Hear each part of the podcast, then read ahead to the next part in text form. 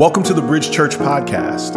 Our purpose statement at Bridge Church is to reach people where they are and help them grow. We hope today's message inspires you towards growth, and we pray it's life changing. And we hope to see you soon.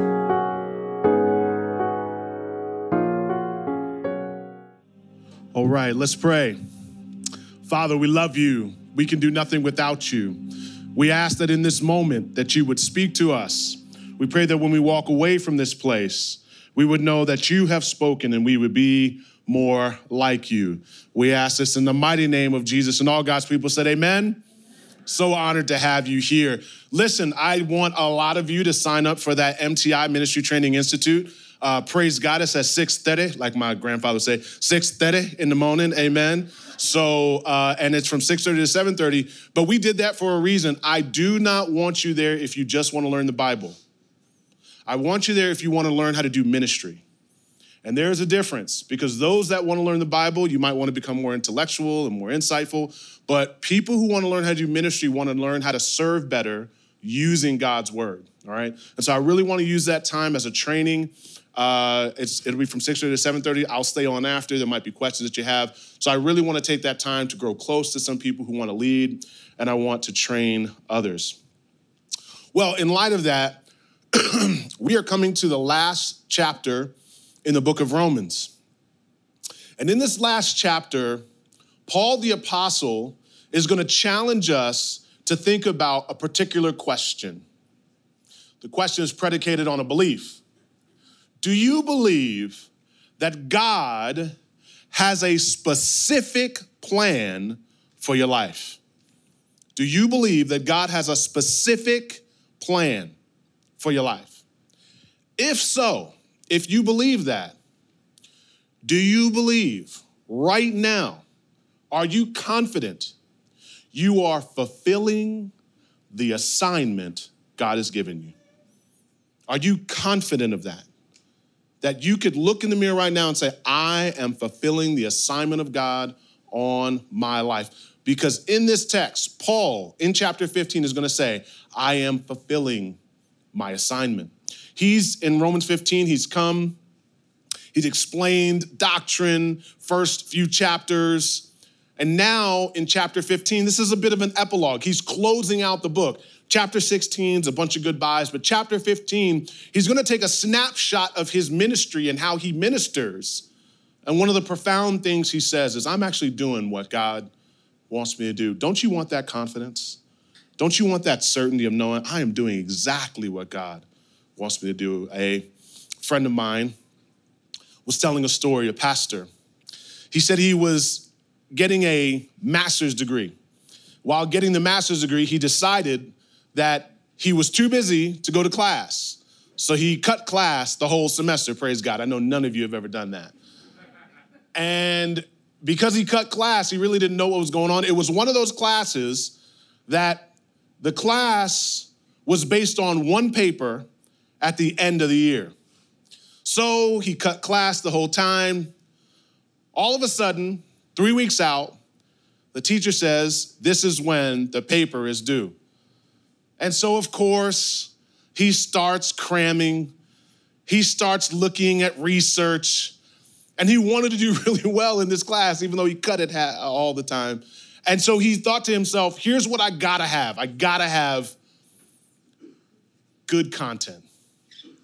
I gotta have good grammar. And it's gotta be a good flow. I mean, it's just gotta flow. I gotta got my content together, my research, my grammar, my flow. I gotta get that together. So he works and you know when you feel that confidence, like you did the thing, like you know when you really worked that paper, he laid that paper down in front of the teacher confidently. A week later, he comes to class, gets the paper. And you know when there's a lot of writing on the back, you're in trouble. You know when there's a lot of writing on it in red. And I don't know why teachers use red. I don't know what's going on in their hearts, but they had that red. And on top of the paper, it was a big F. And he thought to himself, I had great content. I had great research and I had a great flow. And on the back of the paper, the teacher wrote, Mr. Ulmer, this paper is profound. You have great content. Your research is dynamic, and the flow is compelling. He said, Mr. Ulmer, there's only one problem. You've done the wrong assignment. I once saw a movie. I don't know the movie itself, but I just saw the title, and the title was An Unfinished Life. And how haunting it would be if we saw the Lord and He said, Good career, great car, big house, wrong assignment. Very talented. You worked hard. You were in all the things, you never missed out.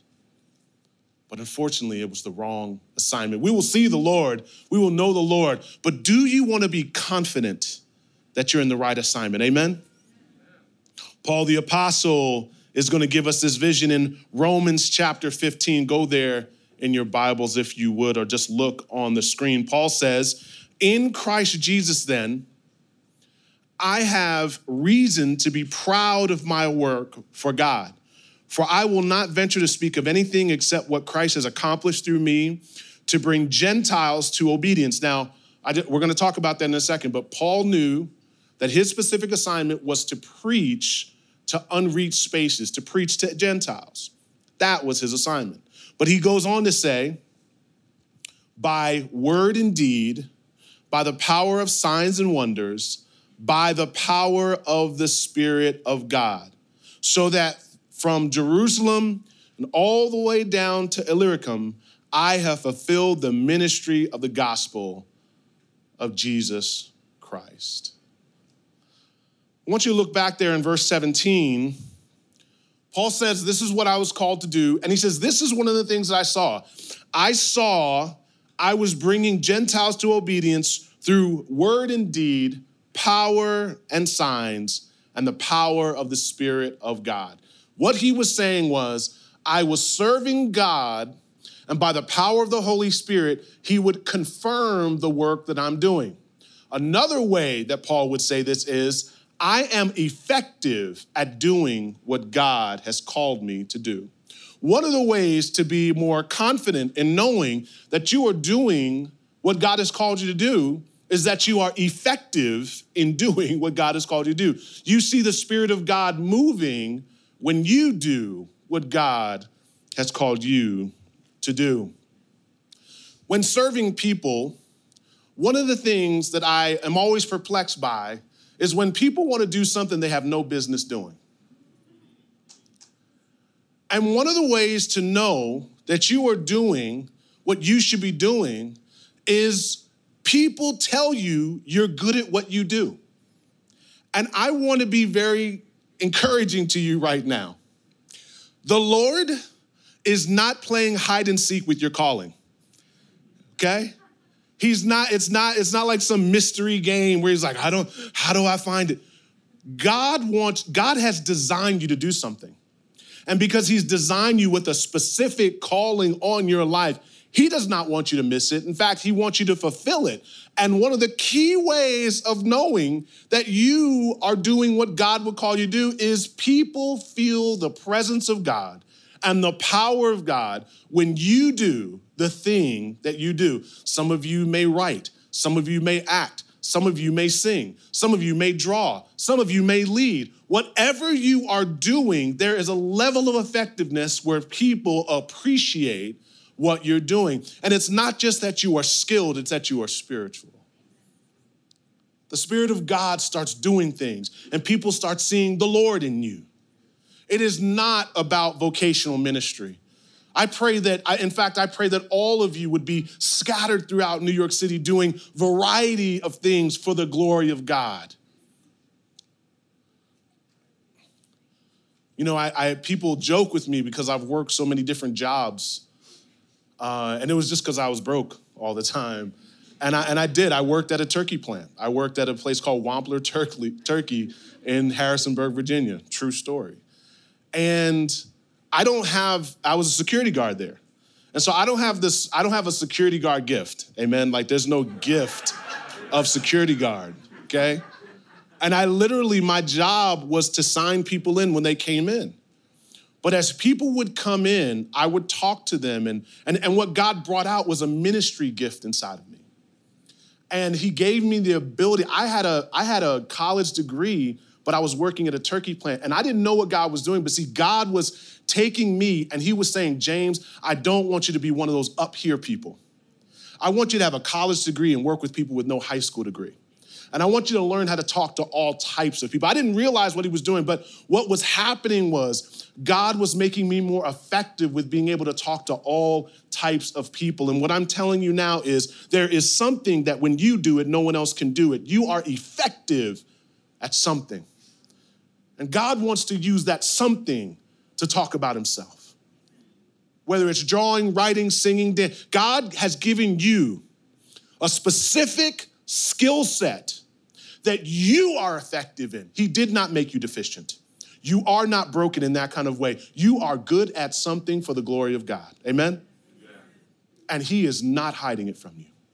And so Paul says, Listen, I know I, have done this. But the other thing he says is, he said, I've done this from Jerusalem to Illyricum, and that's spanning 1,400 miles. And I don't have time to get into this um, in detail, but one of the things that you see Paul doing is he has a wealth of experience. So not only is he effective, but he's experienced. He has done what God has called him to do a lot. 1,400 miles spans Jerusalem to Illyricum. And over time, as you serve God, as you serve people, you begin to have wisdom through experience and through being with all different types of people. And really, what that takes to have a wealth of experience, it means you have a wealth of faithfulness. You stuck to the task. And that would be the third point. You get experience over time, but you only get experience through endurance. Paul will talk about endurance in 2 Timothy 4 3 through 5. Listen to what Paul tells Timothy. For the time is coming when people will not endure sound teaching, but have itching ears. They will accumulate for themselves teachers to suit their own passions and will turn away from listening to the truth and wander off into myths. Now, I don't have time to get into this, but what Paul was prophesying was that there's gonna come a time when people will hear sound teaching and there'll be another teacher that will be unsound and it will be more fluffy and soft. It will, will not bring conviction, but it might bring inspiration. And they're gonna gather those teachers and they're gonna find a way to discount the teachers who are doing sound, solid ministry because there's a puffy, soft ministry that brings more comfort. Whole nother sermon, whole nother day. He says, But as for you, watch this, always be sober minded endure suffering, do the work of a man evangelist, and look what he says at the end fulfill your ministry. Just because people are becoming more popular because they have a softer teaching method does not mean you need to get distracted by popularity. Don't get distracted, Timothy, is what he's saying. And he says, in order to do this, you must endure suffering. The way to clarity about your calling first is knowing what you have been gifted at. Certainly, it is for you to, to know what you're effective at. Certainly, you must gain experience. But the way to become clear minded and confident is through endurance. And if there is something that this generation is lacking, it's endurance. The ability to push through when something is pushing back. The ability to keep fighting, staying power. You know, I love uh, this imagery of endurance. I- I'm not going to put it on the screen, but I'm just going to read it to you. We love Paul the Apostle because he wrote 13 letters in the Bible, amen? And so we just have gained so much of his ministry. But the effectiveness he had in ministry, the experiences that he had, it was fueled by his ability to endure. Look what he says in Second Corinthians. I'm not going to put it on the screen, I just want to read it. He says, Five times I received at the hands of the Jews 40 lashes, less one, meaning I got beat down. Three times I was beaten with rods. One time I was stoned. Three times I was shipwrecked. A night and day adrift at sea. One on frequent journey in dangers of rivers, dangers from robbers, dangers from my own people, dangers from the Gentiles, dangers in the city, dangers in wilderness, dangers at sea, dangers from false brothers, in toil and hardship, through many sleepless nights, in hunger and thirst, often without food, in cold and exposure, and apart from other things, there's a daily pressure on me of my own anxiety for the churches. And we see Paul's effectiveness but it was built out of endurance. And my concern for the church is people don't endure because they're easily offended. And part of our fragility comes from the fact that there are so many comforts that we've gotten used to in ministry and in life. And the truth of the matter is, if you really want a powerful ministry, powerful ministry will be part of God's drama. And God's drama is always compelling. What if it said, Noah started building the ark, it didn't rain, and Noah said, Forget this. Not build no ark, I don't see no rain.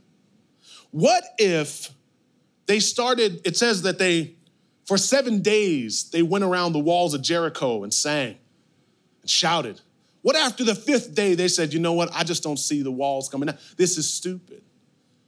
And they ended their ministry. What if Abraham, who was called to have a child, decided, I'm not seeing anything, so I will go back and figure out a new plan? All of the drama of Scripture comes from people pushing through hard times, all of it. And we have lost that ability because we don't see the drama of Scripture, the beauty of that drama. And you think about movies, any movie you've seen, it was compelling because there was a moment where you're like, how are they gonna get out of this? How's this gonna work? And I fear for our culture today, because when we get hurt and offended, we don't endure, we don't push, we don't stay solid and stay firm. And when you are a person that can't handle that, you'll never fully see what God is calling you to do because God has called you to be tested. He's called you to trials. He has called you to suffering, suffering for the ability to do what God has called you to do. When you come and you move to a city, to start a church, over the years, people start saying, I want what you have, Pastor. I have guys come from different cities and say, Man, I want y'all in a jazz club? Man, I want to be in a jazz club too. Are you willing to wait four years and look at 43 different locations? Oh man, Look at you, Pastor Josh, Pastor Rasul. You got y'all the Avengers for Christ. Look at y'all. Y'all got all these different pastors. Oh, look at Mark. He's worshiping. Look, you got all these people. I remember when there was no one. When I led the worship ministry, amen. when I was the executive pastor, when I was the teaching pastor, like I did all that. And, I, and I'm saying that much of the fruit you will see will be the fruit of endurance. And reason why a lot of people, a lot of people don't endure is because you are so focused on other people's success and you do not see that behind the scenes it is drama. It is the, it's god's drama. God's god's drama is just hard and rocky and difficult but if you endure, if you don't grow weary in well doing, you will reap a harvest if you faint not. You'll see an abundance of ministry if you faint not. Simply, simply stated, I believe that God calls us to hard things. Do great things for God, and when it gets hard, don't quit. Oh, oh, Pastor, I don't know if I should sing, do something great for God. And when it gets hard, just don't quit. Keep pushing, keep enduring, keep serving, keep praying, keep asking God to fulfill your ministry. So, what do you want to be? You want to be a social media influencer? Praise God, do it. I hope you get a blue check, green check, red check, all those checks. But do it for God's glory. Don't do it for the check. You want to be a lawyer? Be a lawyer. Be a doctor. Do it. Do it for God. What do you want to do? Do it for the glory of God and His ministry. And it will bear much fruit over time. The problem I think many of us have is we are trying to find our ministry when it's actually God's ministry. And I think we think, oh, I, I, haven't found my ministry. We think the phrase my ministry is actually something that's gonna make me comfortable. J. Christopher J.H. Wright put it this way We ask, where does God fit into the story of my life? When the real question is, where does my little life fit into the great story of God's mission? And the actual question isn't, man, what am I gonna do that's gonna blow me up? That's gonna get me a platform? Because we tend to think God's usage of people is from being seen and known and not just being effective. And God wants to use people for his glory and some will be behind the scenes and some will be up front. Paul's specific assignment, he would say, in Romans 15, 20, and 21. He says, he says, and thus I make it my ambition to preach the gospel, not where Christ has already been named, lest I build on someone else's foundation. I love what Paul says. Paul says there, my ministry, he said earlier, is to go to Gentiles. But he says something different. He says, I try to go to areas where there is no ministry being done. And I don't want to build on anyone else's foundation. So Paul felt it was his personal ambition to have that unique calling. For many of us, we may struggle what is my specific calling? What does God want me to do? Paul's call was to go where no one had ever been.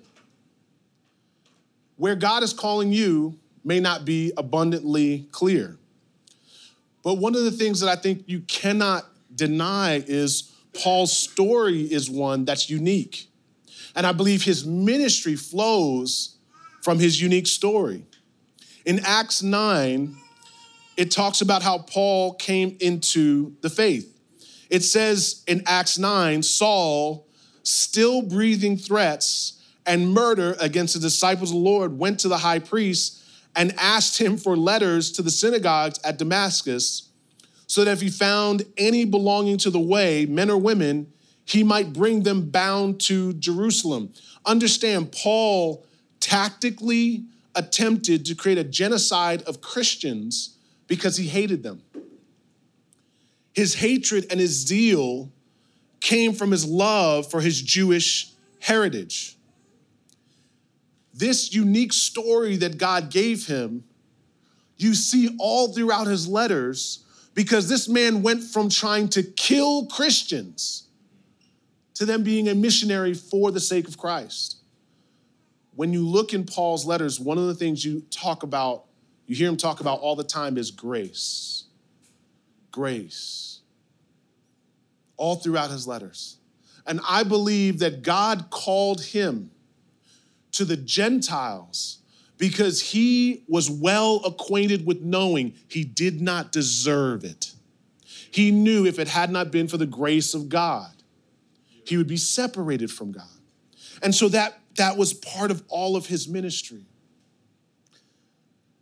And I believe that for you, there is something in your story that God has uniquely woven for a unique aspect of God's glory. In other words, there's something specific that the Lord has taken from your story and he wants to shine a light through it so that people would know more about him. For Paul, there was something about the fact that he was a murderer of Christians that made him to think that only the grace of God had saved him. And that filtered all throughout his ministry.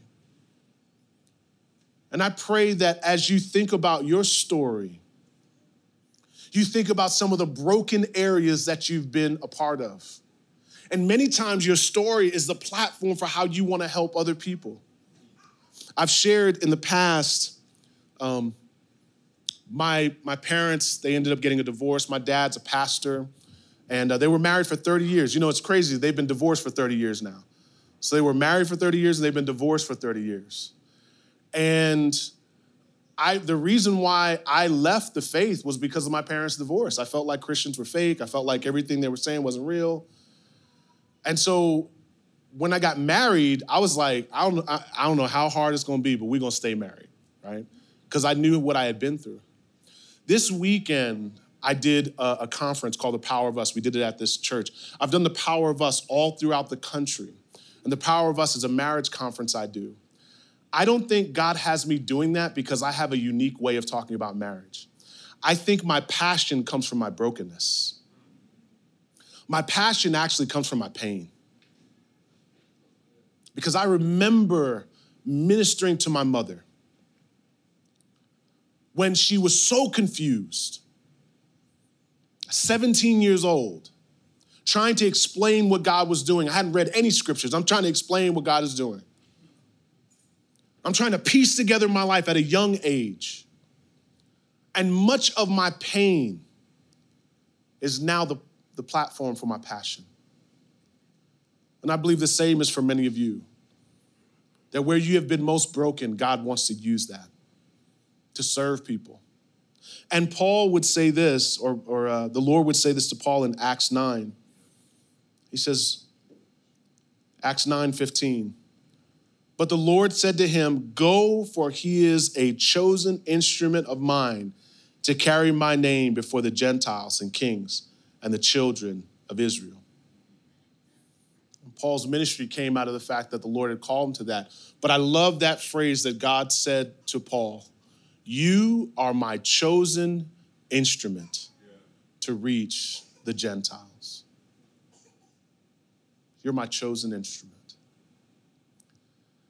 And when I think about all of you, the specific way that God has designed you, the unique way God has designed you, I know that you have been made and designed like an instrument for God. And he says, Paul, I'm going to choose you to speak to the Gentiles because there's a particular sound that I want people to hear when you speak. I want them to hear grace. And so you're my chosen instrument to the Gentiles. I believe that in order to be confident in ministry and fulfilling the assignment God has given you, you have to know that what you do, only you can do. And the sound you make, only you can make. Because you are God's chosen instrument to make a particular sound. You know, for months, I don't know if you realize this, for months, we couldn't have the drums in here because the drums were too loud for the other areas in the building. And when we didn't have drums, one of the things I noticed was um, things are different when you don't have drums. Like the vibe is different. Like it was acoustic. And I just want to say there's certain ethnic groups, praise God, that, that need drums and I just started noticing like we would have the guitar and folks would be like into it, but you could just see because in the afternoon we would have drums, and I was like, oh man, this is a totally different vibe, right? And I can tell you right now, I could go, you know, and I, am just gonna speak to black people just for a second, but I'm, I'm speaking to all of us. You can go to any arena, any arena, any arena, and they start playing music, and some bass will come on. You just see the black folks go, mm, mm, mm. uh, you know, and I'm just telling you, and I, and I believe that music is like a language. And I believe it, it starts to, it, it, it starts to penetrate our subconscious in a particular way. And there are different sounds for different cultures. And, and what I'm saying is, is that when you have drums, it, it brings out certain elements, part of uh, in the in music. And all I'm trying to say is, I fear that so many people try to sound like somebody else. That you, God made you as a chosen instrument to sound like you. For your voice and yours, you are his chosen instrument. He literally picked you up and said, I want to make this sound. And I want to make this sound. And when all of us are together, there's this incredible sound that makes. But you've got to be comfortable with you. And one of the things I want to encourage you to do is to find your voice and to find your sound. And the way you do that is by consistently serving people and loving people and not being willing to be a copycat of anyone else.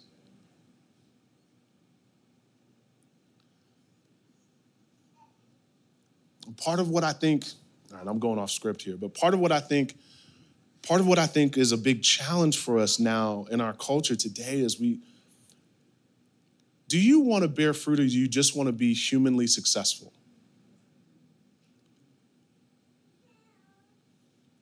Because bearing fruit may not look like human success all the time. It may not mean that everyone's blown away by you. You can be deeply obedient yet unknown. And I think that part of what I see people doing and I, I don't, I don't want to get on some big social media kick, but I just think we, we are so mesmerized by people we keep seeing. When we, we begin to think, whoever is being platformed by humans must be being used by God.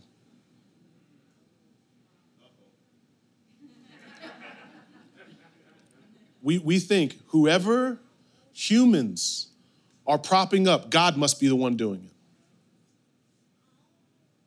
And if that is your litmus test for success, you will be sad, confused, and filled with comparison. And our narrative actually is supposed to come from the drama of Scripture. Our heroes are supposed to be Paul and Joseph and Moses and Gideon and Barak and Samson. Our heroes, because we see their whole story, we see all their brokenness. You do not see the brokenness of all those people you think are platformed. You do not see the honesty and the depth of their ministry. And so, because of that, we get so confused and so filled with copying the voice of others, copying the sound of others. And God has, God has given you a unique story. That's one of the things I love about meeting with people. I start hearing their story, and no story is boring. You know, you know, I talk about I used to bounce in the club and do all this. They're like, Pastor, I didn't, I didn't sell drugs. I didn't do all this. I'm like, well, tell me your story. Let me tell you this. If you were a child and you started walking with God at like eight, and now you're like 28 and you're still walking with God, I want that story for my kids. All right.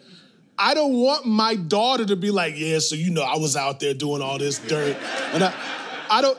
That's that story blows my mind. Okay? That's that to me, that is powerful. You stayed faithful throughout college. Wow! Like praise the Lord.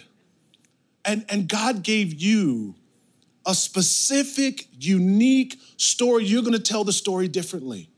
You're gonna minister differently. You're gonna sound differently. You're gonna move differently. And what gets produced from you will be different. But you've got to be committed to not only loving God, but being you. And not getting caught up in what other people are saying and doing. I am struck by Paul. Because I think one of the things that God does to purify our ministry is to give us desires sometimes He will not fulfill.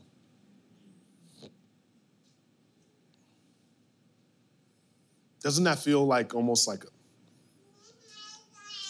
it almost feels painful to even say that God will give you a desire, but He may not fulfill it in your lifetime. Look what He says in Romans 9 24 and 25. Paul said, I hope to see you in passing as I go to Spain. He's writing this to them. I hope to see you in passing as I go to Spain and to be helped on my journey there by you once, I've, once I have enjoyed your company for a while. At present, however, I'm going to Jerusalem, bringing aid to the saints. Now, in verse 25, Paul ends up going to Jerusalem. But in verse 24, when he says, I hope to see you in passing as I go to Spain, do you know what ended up happening? Paul didn't hope to see them in passing. Paul ended up going to Rome and he ended up in a Roman prison and he died in that prison. Paul never made it to Spain. Paul never made it to Spain. Paul planned to go to Spain. Paul desired to go to Spain, but he never made it to Spain. And I think one of the key things God does to purify our heart for Him is to give us a deep dream, a deep desire to do great things for Him. But not all of it will be fulfilled. When you look in the book of Hebrews, he says many of them died without the promise. They did not enter into the promised land.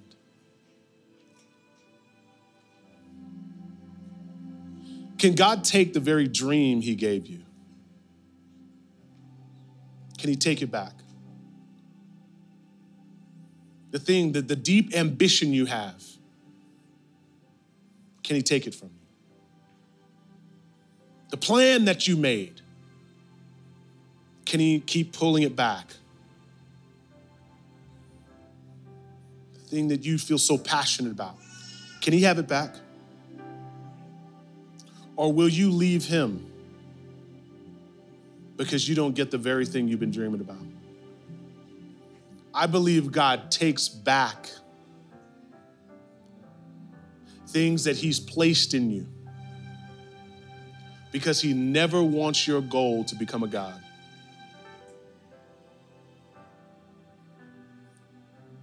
He always wants it to be about Him. And He will purify your ministry and your desires. I want all of you to have houses, cars, clothes, ministry. I want all y'all to be booed up. Sure. But is he good if he doesn't give it to you?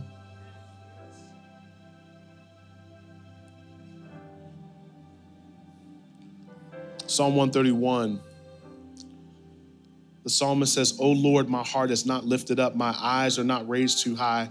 I do not occupy myself with things too great and things too marvelous for me, but I've calmed and quieted my soul like a weaned child with its mother, like a weaned child is my soul within me. And the psalmist would essentially say, My ambition got a hold of me and I decided to pull back and just be with you. Would you stand with me?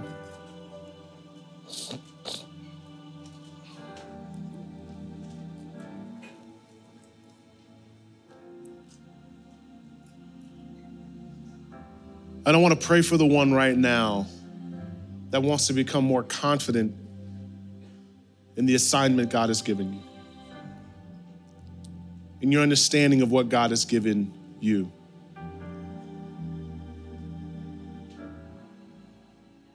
If you are uncertain, you're saying, I, I don't, I just want to become more confident in what God is telling me to do, just lift up your hand. I see all those hands. Father, in the name of Jesus, would you build the confidence of the saints in the room? Would you increase their understanding right now in the mighty name of Jesus? Father, we want to do great things for you. God, we want to serve you. And when we leave this earth, I don't want to hear wrong assignment. I want to hear well done. God, we want to hear well done. And so, Lord, I pray that we would push through and endure. I pray we would serve greatly. And for the one right now who is confused about their calling, I pray that they would run to you and they would grow deeper in their devotion. Holy Spirit, right now, would you pour out a blessing on those who lifted up their hands? And I pray that you would season them in ministry, that they might know you more. In Jesus' name, amen. Is there anybody here today that is uncertain about knowing Christ? If that's you, just lift up your hand.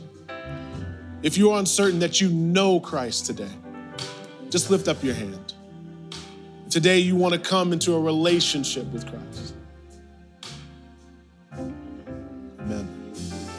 Father, in the name of Jesus, bless the rest of this time. Use it so that we might know you more. In Jesus' name we pray. Amen. Amen.